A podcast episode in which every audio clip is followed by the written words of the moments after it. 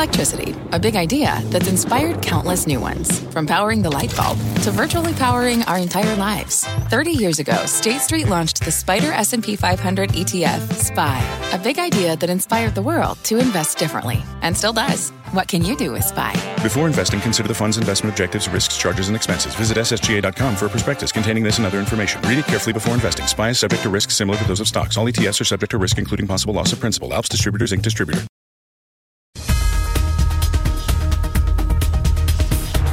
And welcome to the exchange, everybody. I am Brian Sullivan. Here's what's on tap on this Wednesday. Stocks bouncing back today after falling to the lowest levels since late June 2020. Maybe the U.S. looking more attractive compared to the market chaos in Europe. The Bank of England making some surprising moves to try to rescue its bond market.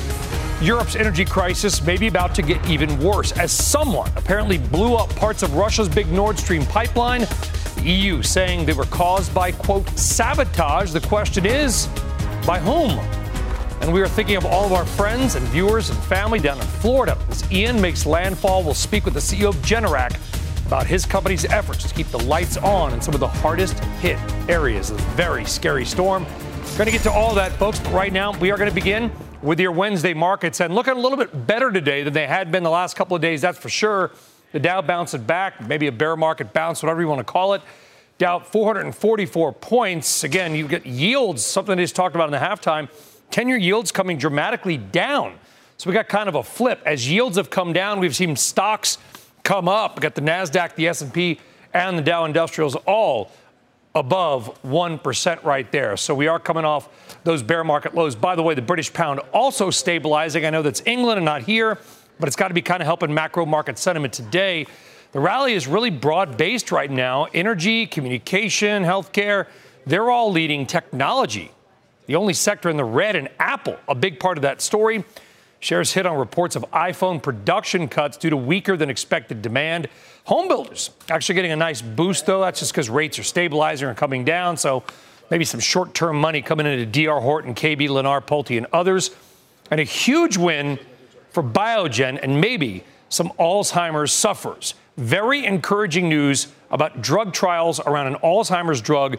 Shares of Biogen are up 37.5% today. Big win there, and hopefully a bigger win for those patients. All right, we're going to get more on stocks ahead. But we have to begin with the big market macro story of the day.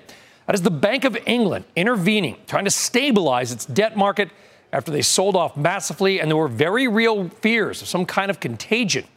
Now, British bonds are known as gilts, and the BOE saying it will suspend the planned start of gilt selling and begin temporarily buying long dated bonds. In other words, a huge flip flop. It's all part of an effort to try to calm the chaos that began when the government announced its budget plans. Let's try to make sense of all of this and bring in Steve Liesman by phone. Steve, it's kind of a complicated story. I know we don't talk about British bonds very much here on CNBC, but this was a gigantic global market story. Yeah, for sure, Brian. It's a dramatic move, as you say. It is at least a temporary about face. They do intend to resume or, or, or start their uh, uh, selling of the gilt again October 31st. They were supposed to do it next week. Um, and what's happened is uh, a lot of pension funds were uh, uh, had a problem. They had margin calls for their ownership of the 30-year gilt. This came from the uh, uh, announcement last week by the British government that they were going to embark on tax cuts and increase deficit spending. That caused the uh, yields to rise. And then there was a statement over the weekend uh, basically there may be more to come. And I think that's one of the things that freaked out the markets. I think we have to turn it, Brian, as you and I always do, to the what's in it for me uh, uh, angle of the of the story. And I think what's happened is there's some sense at all, if you look at what's happened to the outlook for the Fed funds market, uh, some sense at all this may cause the Fed to do somewhat less. I'm not sure that's well placed. Uh, on the one hand, you could argue that this does remind the Fed that when you do stuff like uh, dramatic rate increases that stuff can break in financial markets, so maybe provide some more caution. But I do need to tell viewers that Raphael Bostic, the Atlanta Fed president, is on the tape today saying that uh, his his best guess or baseline is a 75 basis point increase at the next meeting, followed by 50. So uh, Raphael, yeah. who is a bit of a uh, middle of the road guy, uh, he's not edging off. At the same time, the market is thinking that perhaps this concern about something eventually breaking, which by the way We do understand that U.S. markets are are are, are functioning well, and that fundamentally what this was in England, Brian, was a liquidity issue. Yeah, and it's a very different story than we have here. I mean, there's a lot of similarities, obviously, between our countries and our economies, but there's also a lot of differences, Steve. You know, in last year, not tooting the horn, we were in we were in London in November of last year, pre-war, pre-invasion, talking about energy inflation and the risk to come. Obviously, would not see it play out this far, but the reality is energy inflation is one of the big causes of this. Is it not because they were borrowing money, they were selling government debt to buy energy on the open market. So so they really have in part, I don't want to call it a financial crisis, maybe a financial freakout is a better term a lot of that was caused by inflation and energy related inflation, was it not? That's 100% correct, uh, Brian. But as you know, markets don't freak out about bad developments that are sort of known. Um, I think the energy issue is something that was known. It was also pretty well known um, and being discussed in markets that not just the UK government, but other governments in Europe were going to step in to subsidize some of these energy problems, which, of course, as you note, is much worse in the UK than it is here. We do have higher energy prices, but not as bad there. Also, their inflation problem is higher and getting worse. You have a UK Bank of England that's forecasting outright a recession. So mm. the issues there are much more manifest, much more dire than they are here. But it really was the unknown. It was the it was the hit from the side, from the fiscal side. Now, I think what's interesting for our again back to the what's in it for me department is this is a warning shot to the Biden administration and to the uh, Treasury Department that the bond, bond vigilantes are back, and that if you misstep, there is a price to pay, and given this environment, there is a higher price to pay. And yeah. what we're trying to effort is any sense at all from the Biden administration or from the Treasury that they're getting this message because the bond vigilantes are back, Brian, and you know it's been 20 years since they've been around. You know, the Bank of England went from quantitative tightening to quantitative easing, at least of a sort, very quickly. And what did the, the, the political commentator Steve James Carville famously say 20, 25 years ago? Why come back? I want to come back as the bond market. Because they're the ones in charge. that, that, that's true. And these yeah. guys have been dormant for a lot of years. Like, you know, what are those locusts that come out every 11 years or something like that? Well, Cicadas. have been dormant. And, uh, and right now, uh, uh, there there is they're, they're putting down markers out there for the fiscal side, yeah. and, and I've been saying for a long time that, that the fiscal side normally, according to the textbooks, need to help the monetary side when it comes to inflation. I think the U.S. has been neutral to bad, but not terrible, and the UK came forward and they're terrible. And as I tweeted out, all it would take, Brian, is a statement from the Truss government, the new government there, that we're going to back off or delay these plans. But right now we're hearing that's not going to happen. Uh, yeah. It's very doubtful, and they're going to double down on all this. Steve Liesman, big story. Steve, thank you very much. All right, well, all the central bank action across the globe, UK, here, Europe, whatever, is playing itself out in bold and dramatic moves in both the bond and the currency markets. We are seeing multi decade high yields here at home. Rick Santelli joining us now. And, the, and these yields, and first off, Rick, I want to get your take on that. Are we the UK in any way, number one? And two, talk to us about why high yields matter. They don't they directly eat GDP because of the higher interest costs of funding the U.S. government? Uh, latter question first. Yes, yes, it's eating into the budget, as of course we all know. Well, maybe not everybody knows that if you look at the baseline spending pre COVID, we're way above that, way above that. And yes, debt is not good. Uh, issuing lots of debt and spending it at a time where, you know, as Steve pointed out, fiscal issues. But the sad part is that we're just waking up to this. This has been a problem since 07, 08, 09. You know, I remember the credit crisis. I remember central banks having the biggest brooms on the planet, creating the biggest pile under a rug ever, and I think that the central bank in this country should have paid a whole lot more attention to potential global feedback loops. You know, even though they say they're data dependent, they know where they want to go, and where they want to go changes every day. That's what I find really fascinating. We all look at Fed fund futures and say, here's the terminal rate. Well, what we really ought to point out is that the terminal rate is like a roller coaster that never shuts down. It goes up and down, up and down. It's always on the move. And I think that the sad part here is that by the time the Fed figures out that you don't really have a lot of inflation when the globe's in a deep recession, but hopefully they'll figure it out before the roller coaster stops. And we're on that roller coaster now. Hasn't stopped yet. I feel maybe a loop is coming. Rick Santelli, thank you very much. Appreciate it. All right, well, the Bank of England's bond buying may be calming some global markets, including ours, today, but it has not done anything when it comes to global recession risks or inflation worries, especially here in the United States. Your next guest says the bond moves will impact growth stocks like tech, but in the long run, growth always wins on Wall Street. Joining us now is Kim Forrest, Chief Investment Officer at Bokeh Capital Partners. Kim, how long have we been doing this together, you and I? How long has it been? We can't oh age oh ourselves. 20 years? It was almost another century. It, it, feels like another century. It, so I, I ask you that because I don't think this is 2007 or 2008. We don't have the CLOs, CDOs, triple synthetic, double inverse, whatever they are, ninja loans.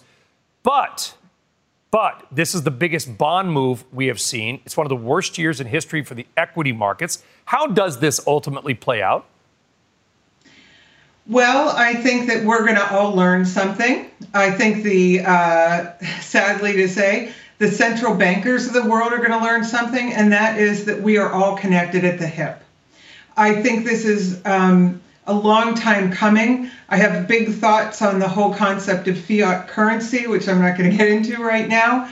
But essentially, what I think we've forgotten is that around the world, we have to be proportional in our government debt and we have to be proportional in our interest rates, or currency markets go wild. And that is what we're seeing right now. I, it's the question. There's two things, right, that matter. Uh, it's not just the moves, is it not? It's the velocity. Rick talked yes. about a roller coaster. It's like a roller coaster.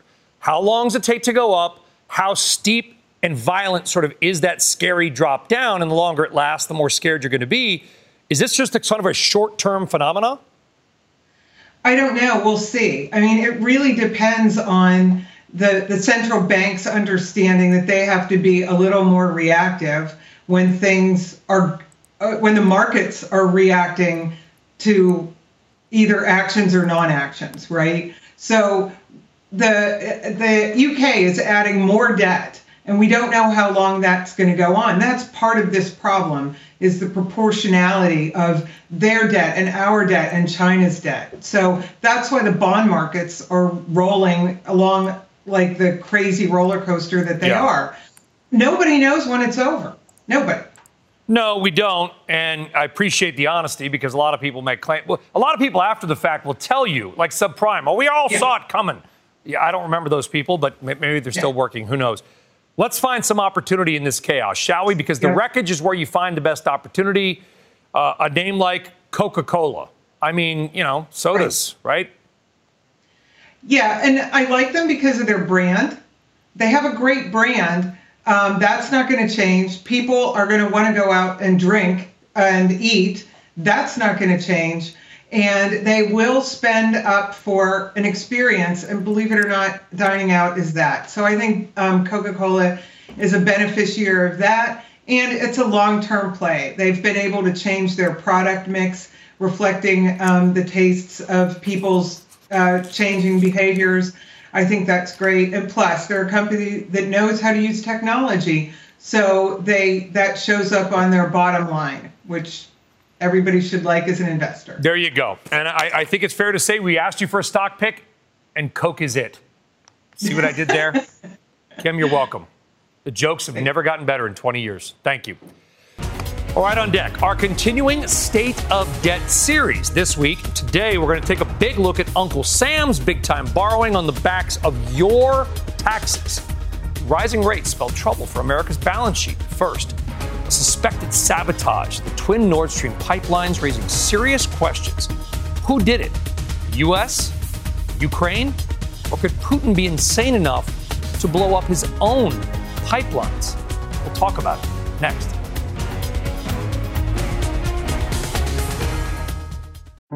People today can spend half their lives over 50. So it's good to be financially ready for what's important to you as you get older, like a family vacation.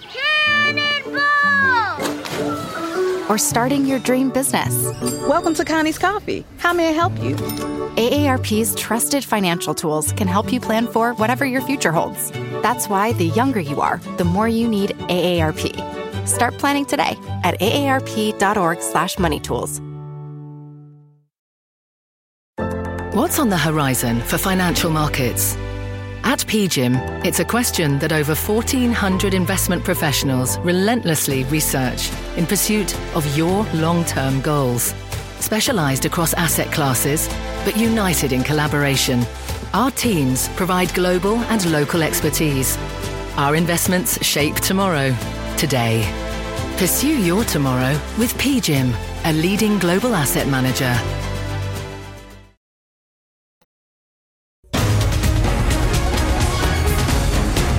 All right, welcome back to the exchange. It is the global mystery that everybody wants answered. Who blew a hole in both Nord Stream pipelines?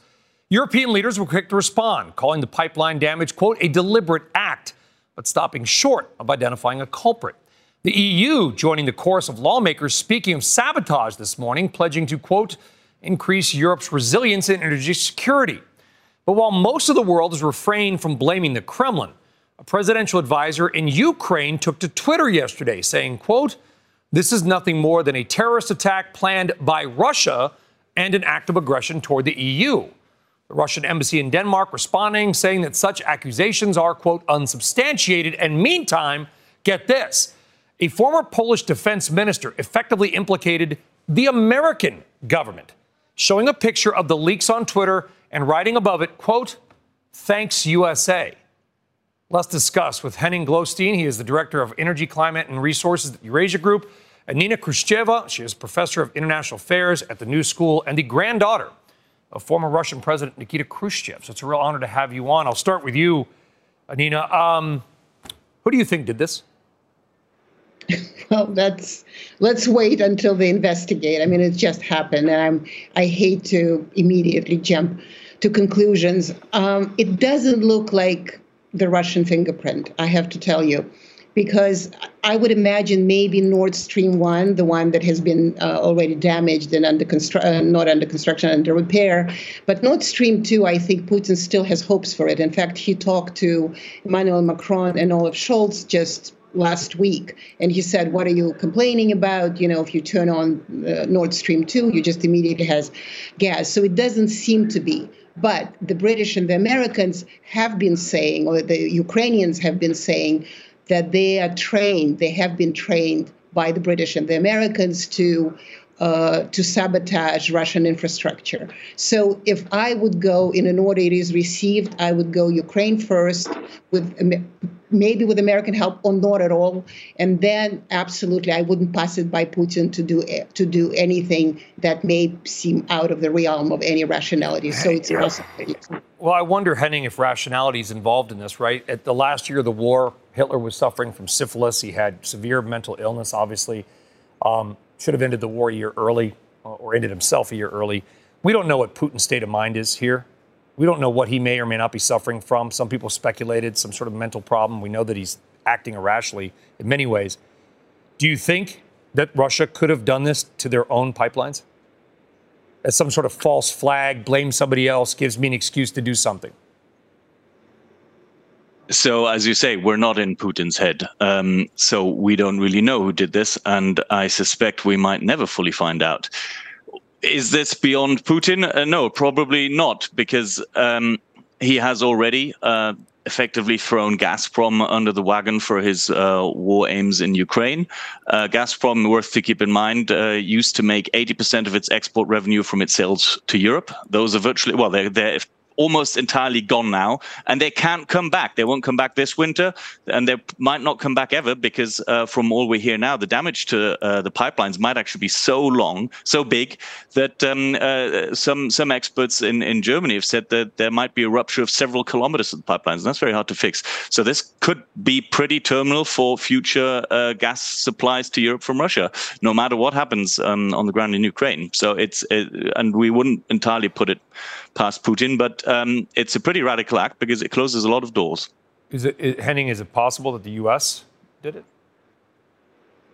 I, there's, been I, of, there's been a lot of you know things going around. Anti Nord Stream two. Condoleezza Rice years ago said this pipeline should basically never exist. I'm summarizing. A lot of people have said that. Um, uh, former President Trump said it. Current President Biden said it. Um, the Germans were warned uh, for uh, for many many years, not just by the Americans, by the Polish, by the French, by the European Commission, by many people, um, not to build uh, overbuild their reliance on Russian gas imports, um, and they did it. Uh, but uh, we, well, I, would do say not this, think Henning. that this They. I would no. say this. They did it, but Gerhard Schroeder did it. Ger- I was in your. Gerhard Schroeder is the one who almost single-handedly tied that umbilical cord from Putin and Russia to Germany. And I could tell you, having been in Germany recently, the people had some very choice. I don't cuss, or I don't speak German, but I know other cuss words now. Uh, Nina Khrushcheva, um, do you think we'll ever figure out who, who did this? Because if it is some sort of surreptitious sabotage, which it clearly might be a dragged mine, uh, divers, pretty deep, it could be divers, whatever it is, could it go unsolved? could could go unsolved and also even if it is solved then any side will deny it because at the time of war it's very difficult to prove uh, to prove someone's guilt when, when there's so much chaos going on. I want to respond to the United States. I, I just I, I don't think that the United States that irrational and that illegal to really go directly themselves. Uh, so I would, I mean, I'm actually kind of surprised by Radek Sikorski because he's a diplomat. He should know better. This is to- okay. Can I may I interrupt you, ma'am? I'm sorry because I think you're bringing up an incredibly important point. point, and for our viewers, I want you to continue, but I want to show our viewers what you're referring to, and our listeners on the radio because I think this is an incredible. I don't know the man. Incredibly bizarre and irresponsible tweet. It's the former. Right. I think we have a, a, a picture of it. The former defense minister of Poland put on Twitter last night a picture of the leak with two words or three words. Thank you, USA. I don't know if he was trying to be sardonic, sarcastic, or whatever. That's a dangerous tweet, is it not? I think so. I mean, that's what I mean is is that whatever he thinks, I mean, he is he used to be in government. I understand he hates Russia. He thinks Putin is evil and, and the devil, which may be true, but still we're talking about global problem. We're really not trying to inflame it rather than be, before the investigation has happened. So I'm quite, I'm not entirely shocked, but I do think uh, at this time of war, everybody acts very responsibly with their words. Yeah, and uh, hopefully some people out there on Twitter can do the same thing as well. Uh, Henning and Nina, a really important discussion. We'll get you back on soon because this could be one of the most impactful global events of the year, if not of many years. Thank you both very much. Scary and dangerous stuff out there, folks. All right, still ahead. And sticking with energy, we're going to speak with the CEO of Generac about how they are preparing for the fallout from Hurricane Ian. The storm closes in on Florida, the exchange. We'll tell you about where it is right now. Scary stuff. We're back right after this.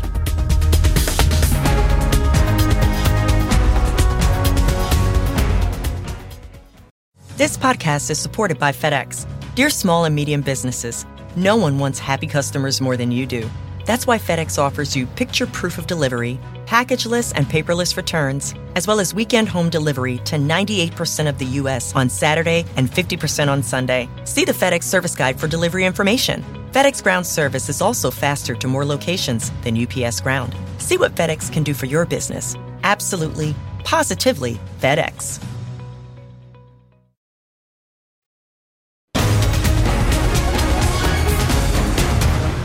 All right, welcome back to the exchange and markets on the hump day. Getting over the hump, getting a little bear market bounce, whatever you want to call it.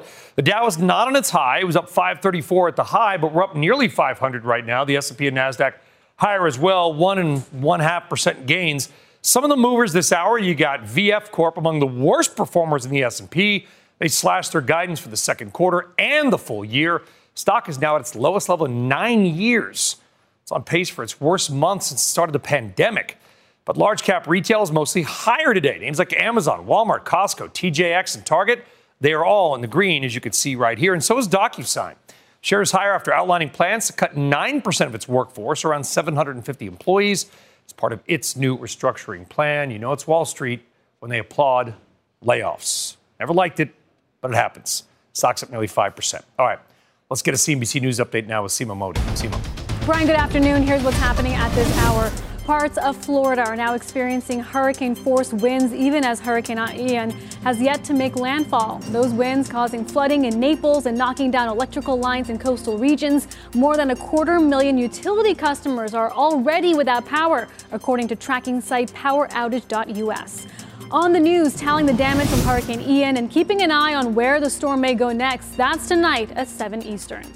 In Washington, President Biden leading a conference aimed at ending hunger in the U.S. by the end of the decade. The White House also announced $8 billion in pledges from the private sector to fight hunger. The European Union says it is working on a new sanction on Russia following sham referendums held in part of parts of Ukraine. Officials are targeting $7 billion worth of Russian goods. The U.S. is also working with allies to impose new sanctions aimed at choke points in the Russian economy. Brian, I'll send it back to you. All right, Seema, thank you very much. All right, still ahead. The Senate has advanced a bill to keep the government funded ahead of the Friday deadline. We'll get a check on the state of the government debt markets and why higher rates are effectively a great big tax on America. And all throughout Hispanic Heritage Month, we are celebrating our CNBC teammates, friends, and contributors. And Here's halftime report supervising producer Heidi Martell. There's a saying in Spanish, ponte las pilas. It literally translates to put in your batteries. And I wanted to fire up the next generation of Latinos and Latinas so we continue to build on the work of so many that persevered before us. Embrace your heritage and your Latinidad. We are all Hispanic, but we are diverse. We eat different foods and wave different flags, yet we are bonded by a shared history. We are bicultural. Let's own it. It's our superpower.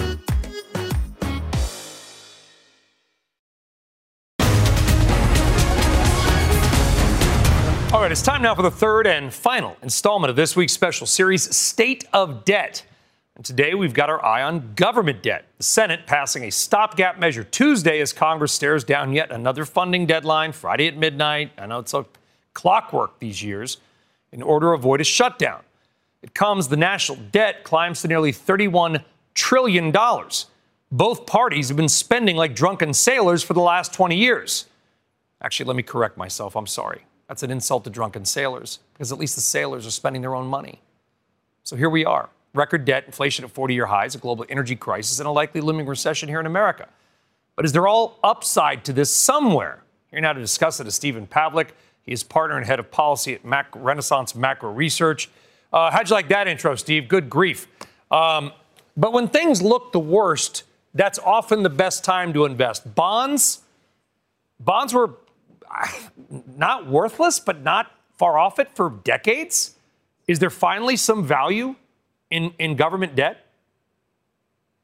I think so. I mean, just comparatively speaking, the stock market's performing poorly right now, and we have the Fed committed to interest rate hikes. So I think moving forward, yeah, I mean, it used to be there is no alternative. Now we're seeing an alternative emerging here with respect to bonds.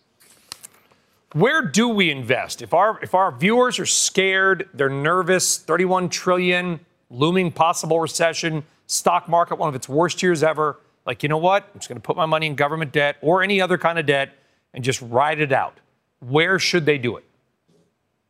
I'm thinking from a geopolitical standpoint, we have a lot of hotspots popping up around the world. So I think aerospace and defense is probably, in terms of a sector, one of the safer places to invest. And then from the dollar, you know, clearly that's strengthening around the world as well too. And I think people should be mindful of that when looking at the currency situation. Okay, I want to talk more about government debt, though, Stephen. So, you know, listen, mm-hmm. politicians, and by the way, both parties, it, it, both parties like to spend because when you spend, you, you, tend to get votes and you can smile on camera and say, we're doing this. What they don't tell you is that that comes with a bill. The money is not free. And that ultimately got to pay tax on much of that debt, which means you're actually going to, it's going to cost you far more than you initially talked about unless you make subsequent cuts on the other side.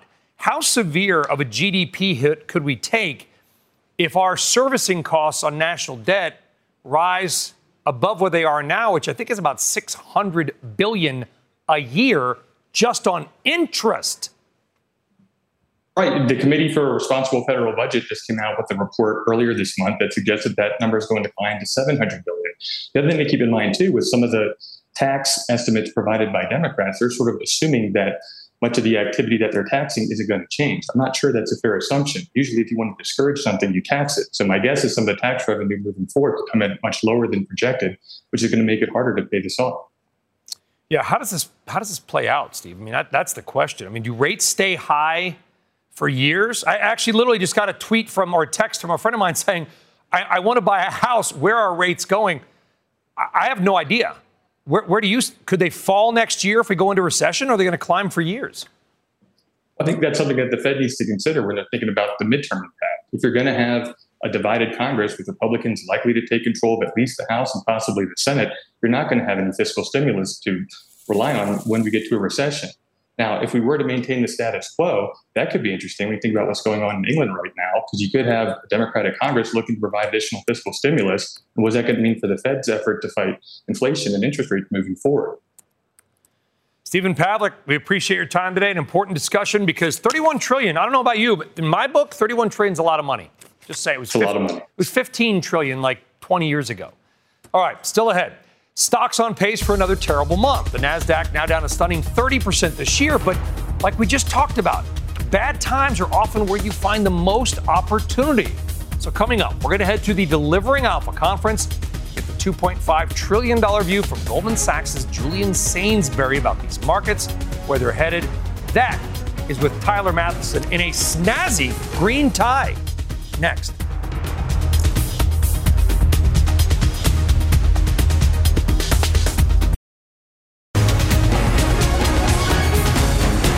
All right, welcome back. Stocks rallying today. The Dow and S&P on pace to break a six-day losing streak. Well, it'd be the second up day in a row for the NASDAQ as investors of all stripes try to navigate all the ongoing volatility. It is a good time to listen to some of the heavyweights. And what better place to do that than CNBC's Delivering Alpha Summit?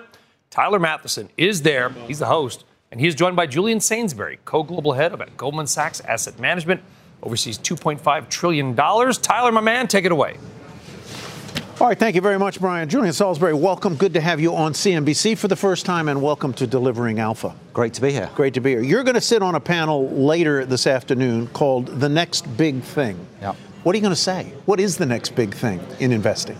Yeah. So, um, from a private markets perspective, which I think is what we're going to be talking about a lot on that panel, I think it's a lot of it is just continuing to um, invest in the areas, the long-term secular themes that we've liked for a number of years. And they are? So, um, digitization, energy transition, um, enterprise software, these secular growing businesses that have stood the test of time. So we like these things pre COVID, during COVID, when you had to re underwrite and looked at the areas that we were investing in, it still made sense. And then as you, as you move into a more inflationary environment, some of these long term themes continue to make sense irrespective of the environment. So digitization, energy transfer, and the third was um, um, enterprise, software. enterprise software, enterprise software, healthcare. There, there, are a number of these long-term secular themes, and you don't want to get distracted by the day-to-day machinations of mm-hmm. the 10-year or the day-to-day machinations of the FX markets. These are long-term secular themes that we continue to invest in. You've just closed a nearly $10 billion yep. fund.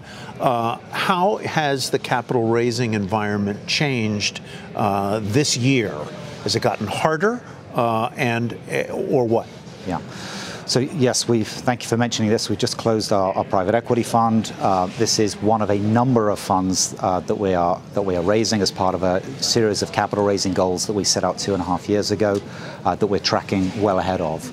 Um, if, in terms of the capital raising environment, I think you have to break it down into the different uh, sources of capital. And I would say it's certainly gotten harder over the last six months. And there are a couple of things driving that. In the institutional investor base, the US institutional investor base, they have an allocation towards alternatives. Um, it's a percentage of an overall portfolio as their both their public equities and their fixed income has come down in price they find themselves overweight or more overweight than perhaps they wanted to be in terms of alternatives. Alternative alternatives. So their propensity and desire to want to invest uh, or re-up or make new investments has certainly slowed. I think again the long-term secular theme is still there, but uh, you know it's, it's a bit of a moment of uh, a pause after a period where they'd made significant allocations. Um, I think so. It's not a function really of whether people like the business or the businesses that you would be investing in. It's more a function of changes in other parts of their portfolios? Well, I, you have to look at Or the yes individual no. investor. Yeah. They will typically have a uh, strategic asset allocation model that says we want to be in a certain amount of public equity, a certain amount of fixed income or bonds, a certain amount of private equity. They may not be there immediately, but over a period of time, they will work to move their portfolio towards that allocation. And with private equity, it, it's hard to make real, um, what's the word, um, vintage bets or timing bets. You, t- you tend to want to leg into it at a consistent pace over a period of time. But what they've seen right now is their, as their public markets have come down, they've gone up in terms of private markets positions. Mhm. Um, so their, their propensity to want to re-up is, will be slower. Yeah. Insurance, on the other hand, I would have said up until a few days ago, still had a fairly uh, keen interest in growing alternatives allocations. And then retail, I think, was still in the early innings of, of, of the growth in alternatives. David Rubenstein earlier today, who knows a little bit about private equity, said, uh, and remarking on the fact that private equity firms' um, stock prices have been hit very hard, uh, talked about how there's been a revaluation uh, and and the idea that well maybe those deals that you, you bought in that you, you you've taken private aren't going to fetch the same premiums when they when you t- try and monetize Yeah. them. What are you seeing in the private equity business? Is it as well, this is overstating it, as easy a layup as it as it seemed to be to a lot of us. It's never a layup. No, cl- cl- clearly not. You, you don't have that tailwind of extremely cheap money, and, Right. and an you know it, it, it's it's clearly become harder. Um, and I would say what I, I would expect if you look at those revaluations of the private equity firms, they're typically valued on a multiple of fee-related earnings, which is um, driven by how much capital can they raise, how much capital do they currently have, and how much can they raise in the coming years. And I would say the expectations around their ability to raise more and more capital has probably moderated. So Mhm, mhm. expectations around fee-related earnings have come down. And similarly, the pace of disposition of existing portfolio companies has l- likely been pushed out. And therefore, some of those performance fees could be a little bit lower and further out from a time frame Yeah. perspective. Um, you know, our expectation is, look, in a, in a private equity uh, fund, I think we continue to see um, we will see great opportunities over the coming years to deploy that capital. At this exact point in time, Mm-hmm. um, financing is such a problem that deployment is going to be quite limited for the next few months here. But I think you know the, the long-term trends. And forgive me, n- what you do is never a layup. I don't mean to suggest that.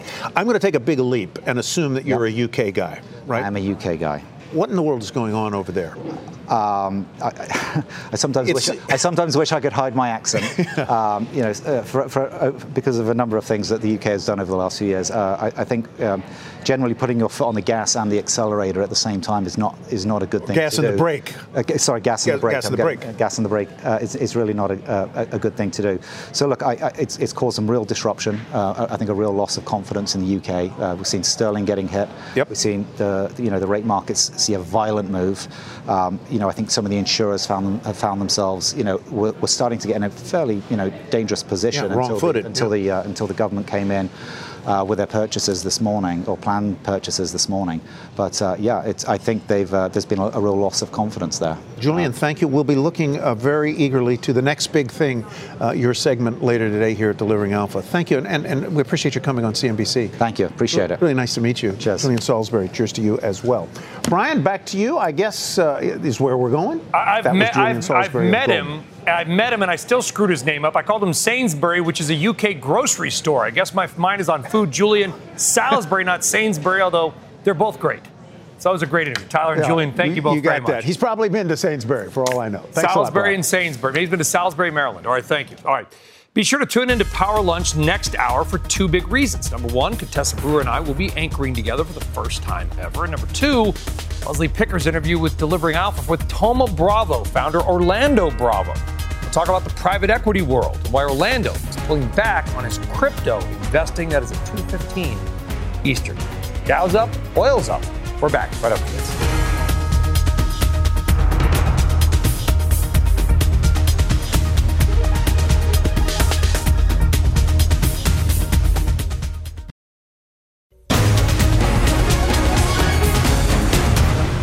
Back. Hurricane Ian is beginning to pummel Florida. It's hitting a category four, but it's not far off being a category five hurricane. Heavy rain and catastrophic winds are expected to knock out power across the state. In fact, more than 700,000 people are now without power already, while the entire nation of Cuba and multiple Caribbean islands have already been left in the dark. Wisconsin based Generac has sent a response team to the Tampa area to try to keep critical backup generators running there throughout the storm, something they have done since Hurricane Katrina back in 2005. Joining us now is Generac President and CEO Aaron Jagdfeld. Uh, Aaron, it's good to have you back on. I wish it was under better circumstances. Uh, talk to us about the generators that you provide. Many people are going to be without power, maybe perhaps for a long time.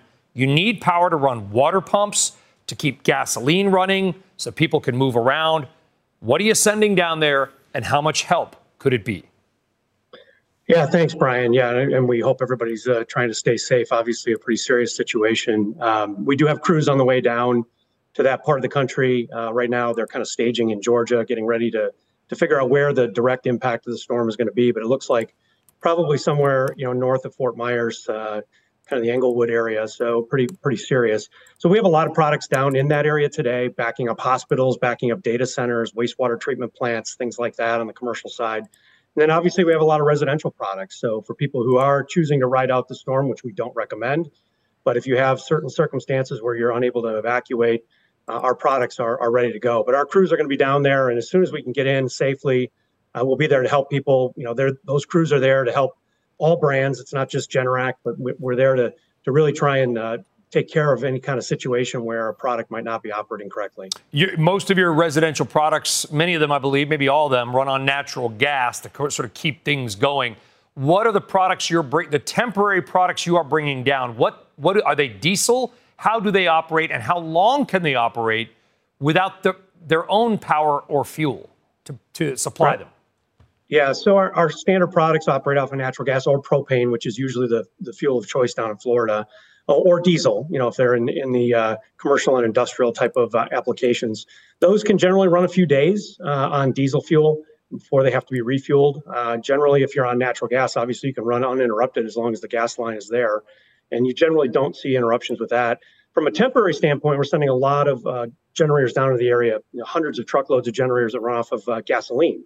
Gasoline is still widely available and they can be used. Obviously, these things can be used in an emergency to provide, as you said, you know, whether it's temporary water pumping services or uh, whether you know you've got refrigeration needs or air conditioning needs, things like that that are critical medical devices. Uh, these products can be used in that uh, in those types of applications. And there's other things that you make that a lot of people may not realize. They think of you for generators, but you're getting more into the, the what, what you call the power cell, this the big giant battery storage business for homes and you know people knock electric cars. They say well the power's out. You can't charge your car. You can't drive away to safety.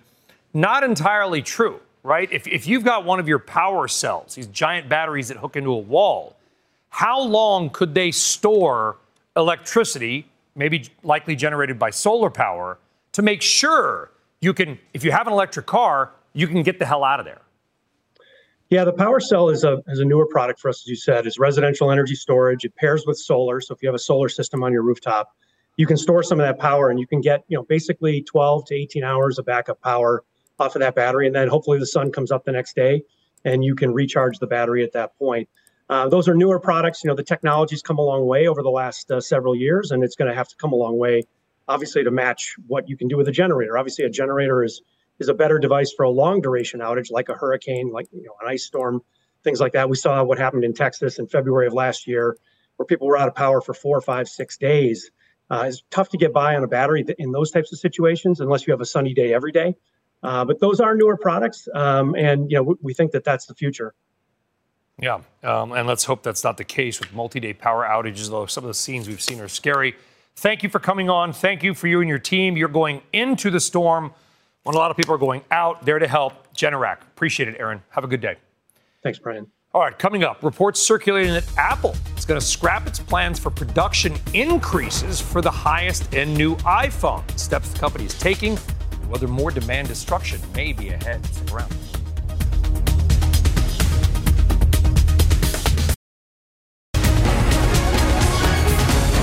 Right, welcome back. Want to get one more thing before we go. Remember, that's, that's what Apple used to say, Steve Jobs, one more thing. And this is Apple. Shares falling on reports the tech giant is ditching its plans to increase iPhone production. Steve Kovach joining us now with the latest. Steve, what's going on with Apple? Yeah, Brian, let's run down what this report that's sending shares lower is actually saying and what it's not saying. So, first of all, this, the report says Apple is dropping plans to increase iPhone 14 production. That would be on top of its original demand expectations. So, it's sounding like Apple saw some signs demand would be better than originally expected, but the extra demand faltered in the first couple weeks after launch. But the report backs up also what we've heard the last few weeks. The iPhone Pro, Pro models are actually selling better than expected, which will help boost iPhone revenue. Also, there's one more iPhone still yet to be launched. The 14 Plus, that's the regular 14 with the bigger st- screen, goes on sale next week. So we're not going to get a full picture of iPhone demand for at least another couple of weeks. Meanwhile, Morgan Stanley analysts trying to ease investor fears, calling this report, quote, more bark than bite and noting that Apple's original expectations are holding firm. They're expecting unit sales of iPhones to be about flat year over year, though. Meanwhile, Citi analysts saying this morning that the strength in the Pro line can help offset any weakening demand for the regular iPhone 14. They also say a good, healthy 76% of new iPhone 14 sold so far are Pros. Still, something has changed in the last few weeks that made Apple think there won't be a bonus surge in demand. Jefferies analysts may have an answer here, saying earlier this week iPhone sales were down about 11% in China in the first three days of sales. Now, Apple declined to comment on Bloomberg's report, but look, we know how the market's reacting here, down about 3%, Brian. Yeah, I saw. I, I, think it was Bank of America or Barclays. You forgive me, some bank with a B. They called it. They said, "Is this fake news?" I mean, yes. I want to be clear. This is not quite like a certainty thing yet, right? Investors are selling on speculation and some reports. We yeah, don't know. That's right, Brian. And we get this pretty much every fall that as soon as the new iPhone launches, there are kind of reports and speculation throughout the supply chain that makes its, its way into reports like this one saying, hey, maybe demand isn't as good. And then Apple comes out and knocks out expectations. Now, keep in mind, they're also talking about unit sales being flat. They're not talking about iPhone revenue, which is what Apple reports now. They report the revenue, not how many actual devices they sell. And that's where people are going to be looking for growth. And if yep. the pros are selling as well, that really boosts their revenue, Brian. Stocks had a tough year, down 17%. We, we got used to Apple going up forever. Steve yeah. Kovach, really appreciate it. Thank you very much. All right, folks, thank you all for watching the exchange, but you're not done with me. I'm going to join Contessa Brewer standing right over there for Power Lunch, which, by the way, begins right now. This podcast is supported by FedEx. Dear small and medium businesses, no one wants happy customers more than you do.